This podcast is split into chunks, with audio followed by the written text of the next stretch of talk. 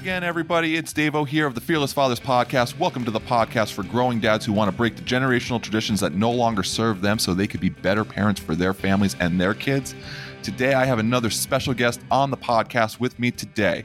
I have Mr. Brad Baldridge. He is a college funding specialist who's been in the financial planning business since 98, but he's been really focusing down on college financial planning since about 2005, 2006. He's helped thousands of families plan and save for college with smart and proven strategies to save time, money, and obviously that so lovely stress that we have in today's world. As an expert, he's a blogger. He's also a host of the Taming the High Cost of College podcast, as well as its website. Brad has been sharing these planning insights with client subscribers and listeners for decades, absolute decades, almost since before I've been alive. He teaches parents the best way to save and pay for college, including how to find the right schools, maximizing your financial aid, scholarships, possibly avoiding student loan debt, since that's the big issue topic in today's world, and make your child children's college dreams come true without wiping out your finances or your retirement. Brad, I want to welcome you to the Fearless Fathers podcast today. It is an honor to have you here, sir. Thank you for being on. Thank you for having me. Absolutely. Absolutely. So, this is a, obviously, as we talked a little bit in the intro, college planning, college saving, getting children that want to go out for that higher education. It, it's such a big, big issue in today's society, especially we're seeing in the news with student loan debt repayment and just trying to pay for college and the rising of tuition. So I really kind of want to get an idea. We talked about in the intro there. You've been doing specializing in college planning since about 2005, 2006. What what made you want to focus specifically on college planning? Right. So I've been again working as obviously as a financial advisor, as you mentioned, and college was becoming a bigger and bigger piece of the puzzle as prices were going up and more more families were wanting to send their kids off to college. And it was impacting the rest of their financial life. So as we were you know again that the idea of a college savings was kind of born about that time where most people had kind of started to hear about it a little bit a few had done it but it became much more popular because college was going up at such a high rate it was getting more and more expensive so i realized that there's a lot of strategies families could use around need based aid and merit aid and loans. And just like general financial planning, if you're a little more efficient, it can go a long ways. Uh, but most people had no idea what to do or even any understanding of how need based aid worked, as an example. So they're kind of flying in the dark. And as I started putting that information out, people were asking me more questions and wanted more information. So it just became an obvious um, need out there that I, I chose to fill and I enjoy it. It's, you know, it's a little bit complex in some ways. So it's always new and different. And so I enjoy that. It's not very cookie cutter for most people. and, uh, you know, I can add a lot of value. I can, you know, I, I tend to save much more than I cost, which is a great place to be. Oh, 100%. I, I remember, like you said, you started this in 2005, 2006. Prices were rising. I was, a sophomore going into a junior in high school at that time. I graduated 08 and you know that's right at the risk, right at the recession. I remember if I wasn't in the military, I didn't know how to pay for college. I you know student loans were becoming that thing. I'm it, it's it became an overwhelming complex just for me alone at 18 wanting to go to higher education and do all these crazy things and you're right at that time it didn't really seem like a very known subject. It was it was still new. The internet wasn't where it was, where you had all these free resources and all these crazy things going out there.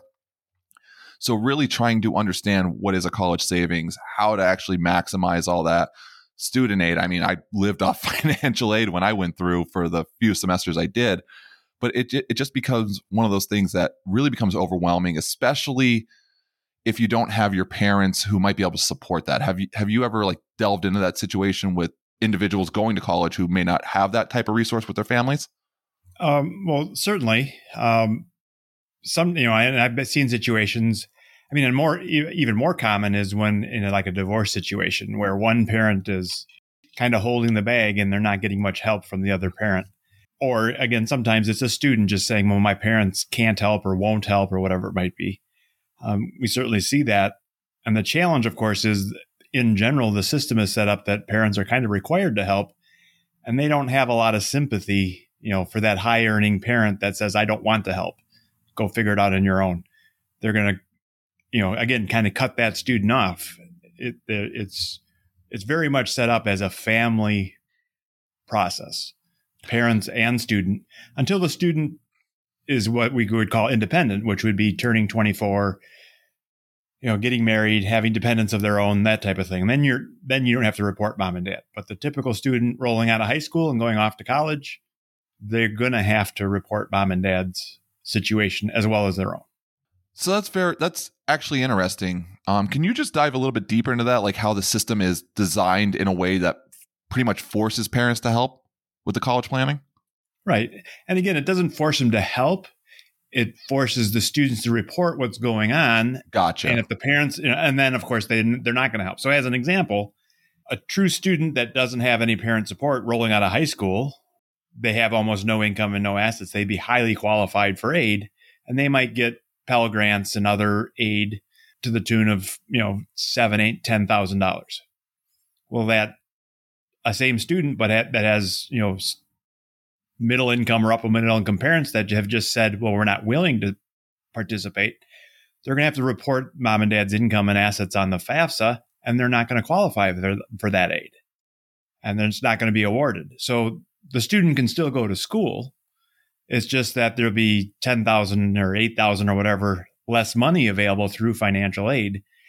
And again, most students would look at that and say, well, there's no way I can fill the gap now. I mean, because I didn't qualify for this aid because I think my parents can help and cover that for me, mm. but they're not willing to do it. A lot of those students find themselves struggling on how to make college happen. I mean, when I went to college, you could work hard in the summer get a little bit of a loan and pay for it all and not be and not be uh, you know re- very reliant on your parents but in the last 20 years they've raised the prices so quickly that now it really is a family affair and to a lot of our listeners, obviously, this is a fathering podcast. We have a lot of parents who have younger children who might be starting these college savings programs for their kids growing up, myself included. Or we have, you know, middle school parents out there and getting ready into the college student lifetime to kind of break it down for the you know very quickly for the ones that with the younger kids to the middle school kids to the ones getting ready for college how is it that those that those parents can plan for college and where should they really start to begin that process whether they're behind the eight ball or in front of the eight ball? Where, where should they really go to get that going?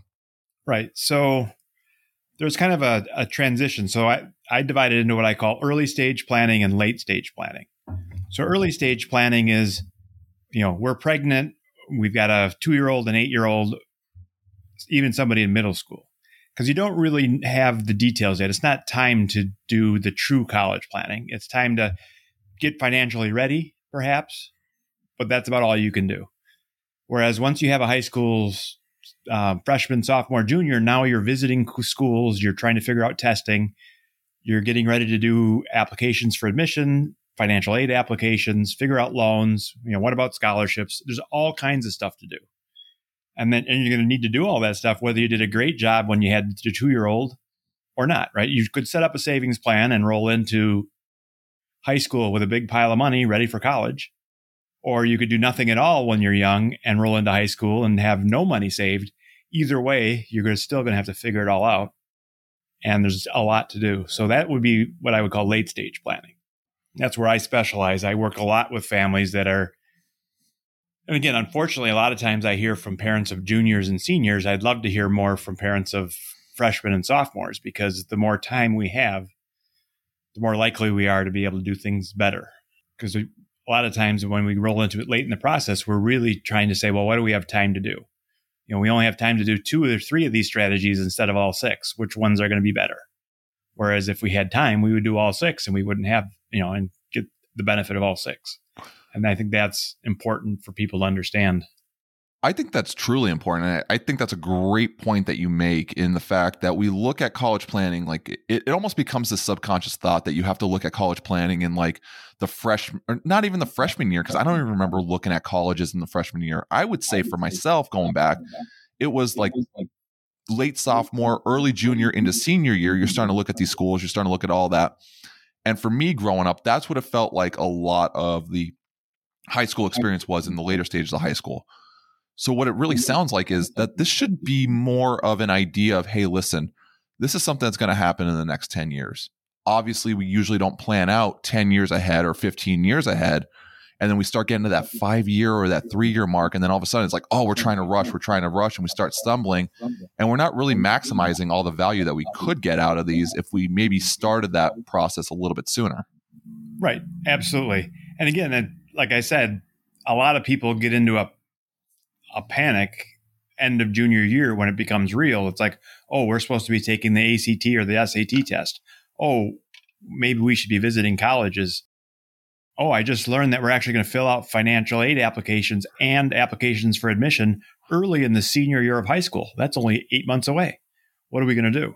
And eight months is better than two months, but two years would be better yet. And that's the, I think, the challenge of there's things you can do where maybe the student's not ready, right? When you have a freshman, sophomore, maybe it's too early to visit a college. Maybe it's too early to pick a major. It's not too early for parents to say, well, college is coming. What resources do we have dedicated to college currently, and will it be enough? You know, will we qualify for need based aid? Is our student on track for merit aid? Are we interested in state schools or private schools? Is it going to be a full four year endeavor, or are we going to look at community colleges, or is college even right for our student? You know, maybe a gap year, maybe military, maybe get out in the working world for a while, and you know, school of hard knocks is the right direction. yeah, um, and, it, and it becomes such a thing, like you said, and especially in today's world, you have so many resources, you have so much readily available information that, in a way, it could become very overwhelming for not just the child themselves, but also that parent. So when we're talking about trying to get these ideas and like the late, we're, we're going to the late stage planning here, obviously. What are some of those top strategies that you're usually recommending to any clients or potential college students that are looking to go? For many families, we do things around merit aid or need based aid or both, right? You take a, a student that does reasonably well academically and sometimes, if they can just do a little bit better, they'll cross, a line and the scholarship will go from 10,000 to 15,000 or from zero to 25,000 or whatever it might be. There are lines out there. And when you cross them, it's great. The challenge, of course, is a lot of times you don't even know where the lines are. And so you always want to do the best you can do. And, you know, so that's one point.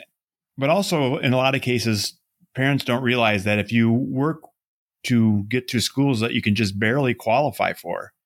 And you're a below average student at that school, right? Because you just barely squeaked in. The college looks at you a lot differently than if that same student applied somewhere where they'd be a top dog. So, a student that could barely get into, say, Notre Dame might be a really strong student and get substantially more scholarships at a Loyola or a Marquette or a University of Tampa of course, then when you get to the very elite schools, then the rules change again. So once you get to the Ivy League and Rice and Northwestern and Stanford, and you know, there's the top 25 or 50 schools. Well, their rules are are different yet. Um, and if you've got a student like that, that's a whole process you need to learn, right? If you have a student that's going to be top two or three percent of all students out there and has that kind of drive, well, great. Then learn about it because again, although they list at over 80,000 right now, many families will pay substantially less than that. So if you can get into Harvard, the money will fall into place. You don't need that's, to worry about the money. That's a really interesting thing. I never knew anything about that because you, you you look at like Ivy Leagues like Harvard and Yale and Dartmouth and all that, and it's like, oh, a hundred thousand dollars a year to go to this school. And the fact that you're saying that, hey, you know, a child who may be highly academic could go to mm. a place like Harvard or Yale for substantially less than what their mm-hmm. tuition is is is mind blowing to me. I mean, can, can, you dive a little bit deeper into that as far as like those programs that are out there and strategies right. that might help somebody in that situation? Yeah.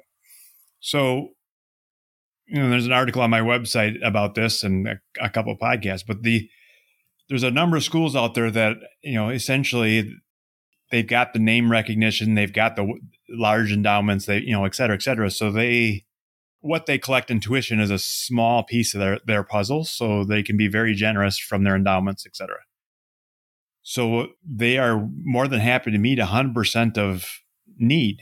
So when they do the financial aid, and if many families, so let's say you earn $100,000, your need at a typical state school may not be much, you know, mm-hmm. because it costs 20 and you're, you're on the hook for 20.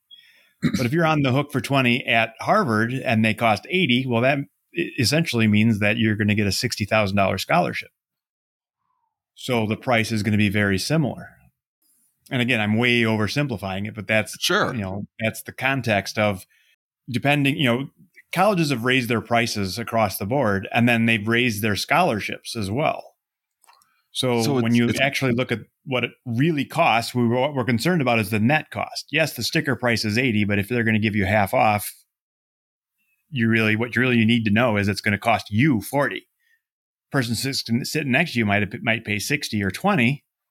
Uh, it just depends on their situation. And that's, I think, the biggest challenge for most families and, and I liked how you put it that way. The sticker price of the of the college education. It's we, we look at that number and we see Harvard eighty thousand dollars. We see Penn State being in Pennsylvania. I think it's like forty or fifty thousand dollars a year.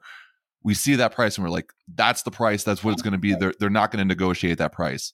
But then you don't realize that they've been raising tuition prices, but they've also been raising the amount of money that they're going to give away, those scholarships that they're going to give away to these students so that way they can actually fill that need they could fill that price and when we're talking about the prices what price should parents actually be looking at when they're looking at these schools and, and we're seeing all these and we're talking about sticker price and we're talking about scholarships? Like w- what really should we be averaging or at least looking at when we're looking at all these different schools for our children? For many families the low cost option is going to be your local state school. And the reason they're low cost is because they're their top line sticker price is low. They're not going to, and again, in a lot of cases, if you're middle income, upper middle income, they're not going to give you much aid. But the fact that they have a low sticker price, that's all, they're already the winner, right? Average mm-hmm. state school is, say, 25000 all in. That's tuition, room and board, books, fees, beer, and pizza. The whole cost of a typical college for one year. Now, the average private school is about 55000 all in. Same num, you know, same comparison but the, the average state school gives you about 8000 off. The average private school gives you about 25000 off. On average the state the private school is still more expensive than the state school. And of course nobody out there is average. They're usually above average or below average. So that's where you know that's where the you know the data stops for most people is now you got to figure out well what is it going to be for you specifically? Because a kid that's a rock star at Notre Dame again and can just barely get in because that's all they take is rock stars may not get much aid. That same kid at a, a lesser school, and I'd say lesser in air quotes there, um, because it could be a very good school still. Sure. You know, they might qualify for a twenty or thirty or forty thousand dollar merit scholarship. So then the question becomes: Do I want to go to this school for fifty, or that school for thirty, or this school for twenty, or that? And I see that a lot where the name brand school might might come in as the low cost option and everybody's happy, right? The school I love is the lowest cost and we can afford it and everything's great. But more often I see, well, the schools we, you know, with the prestige and the name that we're we're hoping for are coming in at 50. The local state school is 25 and this other private school that isn't quite as strong as far as name brand is 30 is it worth an extra 25 to go to the name brand school? It's like i you know again that's a value proposition right? Is a $100000 bmw worth it? Some people would say yes some people would say no but obviously they're on the road so somebody bought it. Somebody thinks it's worth it or they wouldn't have done it right? That, and again that's, that's, an, that's an opinion right 100% that that's the comparison between name brand and great value. What are you going to take? Is it about the same? It's about the same taste and quality as the name brand, but the great value is a little bit cheaper, and I think it might be okay. Obviously, oversimplifying, and it's a little bit of a weird analogy, but that you know, I think that's a good way to look at it, right? Because we we look at schools so many times, and obviously, I have a young child at home, so school's not really big on our brain right now at this point. You know, he's getting into preschool. We're doing the whole tuition thing but it becomes one of those things that, like you said, it's going to pick up really quickly. It's going to get there mm-hmm. really, really fast before you even realize it. Mm-hmm. Your children's in junior, you know, junior, senior in high school. Like you said, you're looking at, like we talked about, ACTs, SATs. visiting colleges? Is it going to be a community college to get two years going? Is it going to be a state school? The fact that you even said that private schools basically can give a scholarship 50% off, I mean, just blew my mind when you said that. Because you, you don't you don't picture those things. You don't see those things because again, we're looking at the sticker price of what's going on. And one really big thing I want to pick up on this is like we talked about student loans in the beginning and how big they are and you know that that's the big key right now is everybody's student loans are so high it's it's dragging everybody down when we're looking at our kids and we want them to go to school and we don't want to do the whole student loan route I mean is there even a way to get away from the student loan route well absolutely and again you know again another example right I, I meet families all the time and dad's the middle manager and mom works part time and they have pretty good income and they live in a nice neighborhood, et cetera, et cetera. And they say, Oh, I can't afford to, we can't afford to save for college. You know, where on earth would we come up with for money for college? And then I'll meet someone that earns $50,000 less than them that's saving 500 or 1000 a month. Well, you know, again, it's all relative. And that's that's the reality, right? Once you get above basic needs, and again, you know, if at the very low incomes, obviously it's a different story. But sure, once you're, you know, sometimes you make that decision of, well, we're going to buy the bigger house and our mortgage is going to go up by a thousand a month. But that's why we work hard. We want to spend our money on something that's important to us. The question is, did you factor in college before you made that decision? Because you may have made the decision that we're going to spend a thousand a month more on a bigger mortgage instead of a thousand a month towards college. You know, again, most of the time you, we're not thinking of it all at all at the same time, right? We're saying, "Oh, we could afford that," and you and you can, but did you did you already put college savings? You know, is that important to you? You know, again, I meet all kinds of people at age, you know, with 17 and 18 year olds that are saying, "Well, here's what's really important to us: getting college paid for without student loans and retiring." And then I look at what they're doing with their money, and they're doing everything except figuring out college and retirement right? They've got the kids are doing inexpensive sports, the they're taking nice vacations, the you know the whatever it is, right? And none of those things are bad, right? We all spend our money on what we want to spend our money on. But I think that's the challenge is saving enough gap in our budget so that we have some discretion. And that might mean we can't keep up with the Joneses in every category. You know, we can't say, well, these this family over here has really nice cars and you know, I have a lot of people that come to me with substantial college savings, and that's what they say is, we never bought a new car. We decided that new cars weren't worth it, and instead we saved for college. It's absolutely massive, and it, it's such a parallel, right? You have the the family that makes fifty thousand dollars less; they're setting their children up for success down the road. Where you have the other parents that are maybe up eighty, a hundred thousand dollars a year in a median household, but they're just like you said, keeping up with the Joneses. I'm a big believer of this myself. Keeping that extra 500 or even 750 or even $250 a month, starting that out small, building that small little nest egg 5, 10, 15 years down the road is going to pay higher dividends than if you got that higher mortgage or you you went on that vacation every year. Obviously, we want to have fun. We want to live life. We don't want to we don't want to be scrimped and saved and completely just torn down and have those higher stressors. But it becomes a much higher or a much more happy median when you could say, okay, we're living a life. We have pretty good vacations a year. We're putting away a good nest egg for a college savings plan for our child or whatever they want to do when they turn 18, 19. Obviously, we're talking college here. What are some other strategies that you have for those families that might be looking at retirement? They're afraid of putting all their money or maybe all their life savings into college, and they're afraid that they're not going to have enough money for savings since we're talking more on the savings side of things here. Like young families, especially, right? You know, when you've got the you know the kids that are in daycare still and you're saying oh my you know we're we're spending you know i i had three kids under four when i was young way back in the day as they say right date myself um, no and we were spending almost 2000 a month in daycare i can't imagine what it would be today it would be probably quite a bit more oh, yeah. um, but and that was tough. And then, but when that subsided, did we take that 3000 a month to do something positive with it? Or did we, you know, and that I think is the challenge. A lot of times we, we grow our lifestyle as fast as we grow our income. And if you can just say, well, maybe we can't afford to save now, but the next raise I get, I'm going to bump my 401k from the lowly 3% I'm doing now. I'm, if I get a 3% raise, I'll bump my 401k by two of that three. And then the last percent we'll put into college. Um, because a lot of, a lot of times going from five years experience out of college to 15 years experience out of college, that's when a lot of your earning potential grows. And, you know, maybe you've got to change jobs to do it. Maybe you got to be willing to ask, you know, for those raises. But that's the other side of the equation is, well, I can't live on the amount of income we have. We can't do it all with the amount of income we have. Okay, grow your income.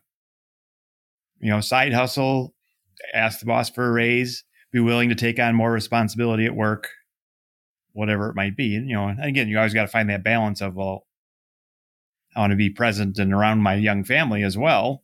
I can't just work all the time. Right. Know, and again, there's no easy answers here, right? If it's, you know, nobody has it easy, despite what Instagram and Facebook is telling you. Um, it's, you know, it's always a, a balancing act.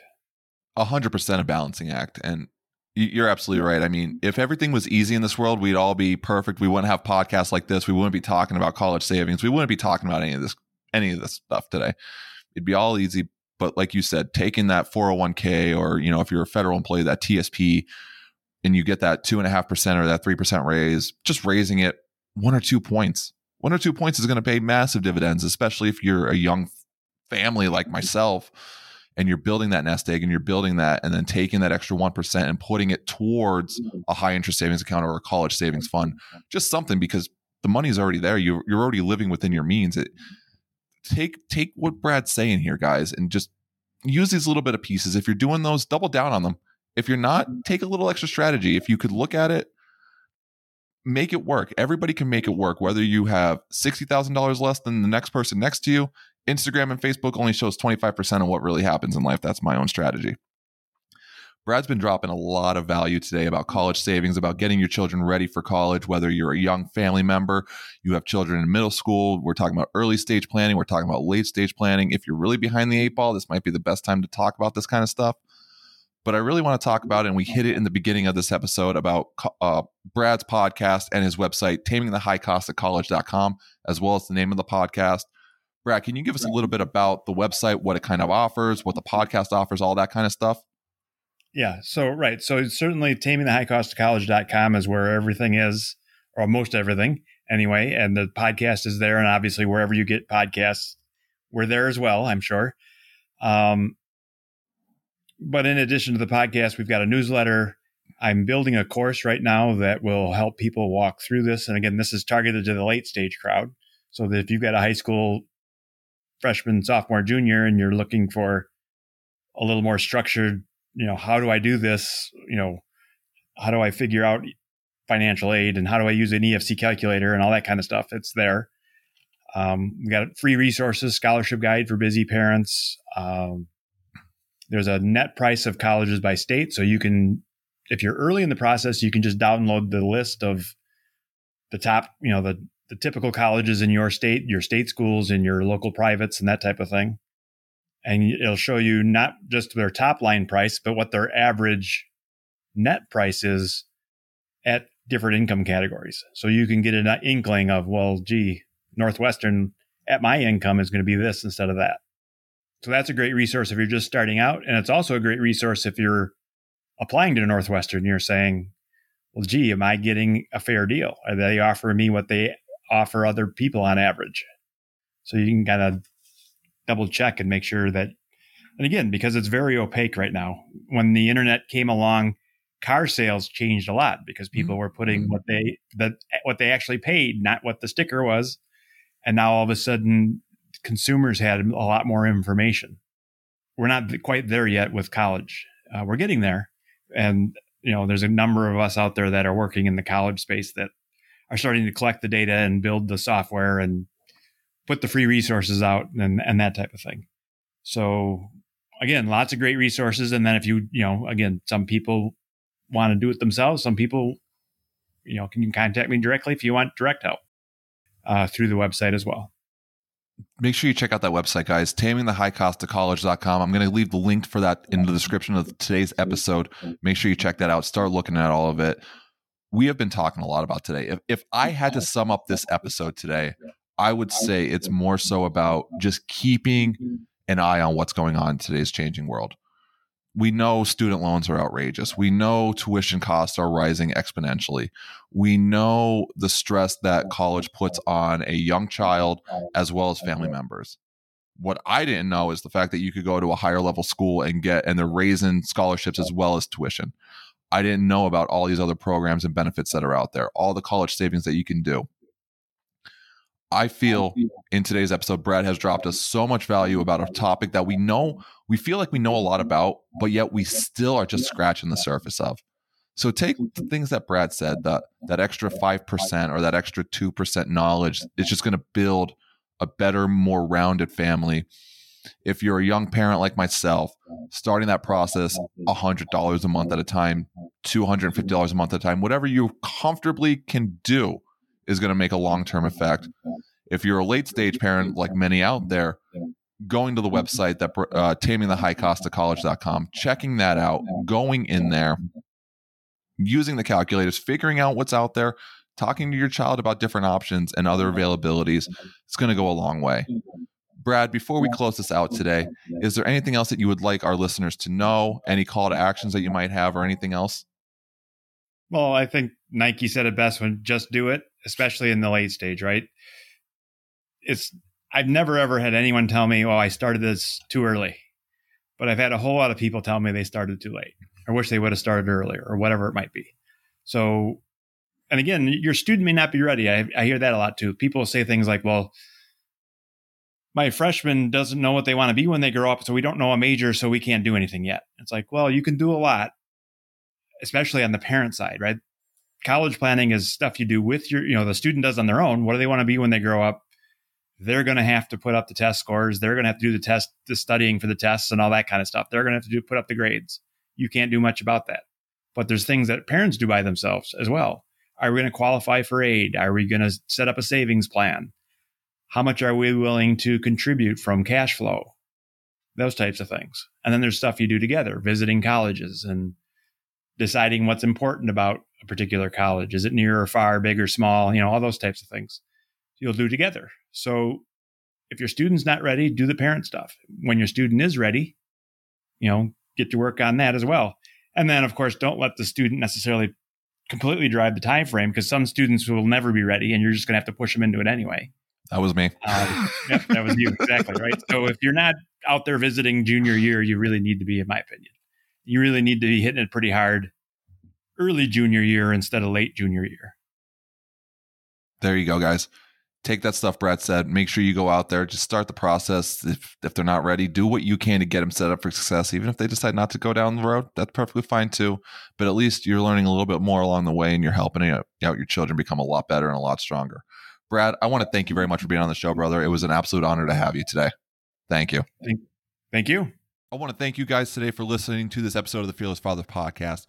Brad dropped a ton of value today about college savings, college planning, understanding that you don't have to put yourselves into a tremendous amount of debt just to send your kids off to higher education. If that's the route they want to go in today's world, take what Brad said, use those nuggets. If you're already in that college planning phase, make sure you double down on it. You maximize what you can so that way you can set yourself up for success, which is going to set up your children for success. And make sure you head over to tamingthehighcostofcollege.com. Check out all the great resources, all the free information, the podcast itself. There's a lot of great stuff. Make sure you go check that out. Say what's up, find the information. Continue to go out there as well. Share this podcast with other dads who need this information, especially this episode share this episode with whoever needs it. If you know if you know a coworker that has a kid going to college, make sure they listen to this episode. Hit a like, rate, and review wherever you're listening to on iTunes, Apple, Spotify, Apple, and iTunes are the same. I already understood that, but I'm not editing it out. Make sure you go out there and do that. I want to thank you guys for listening, and until next time, let's rethink fatherhood.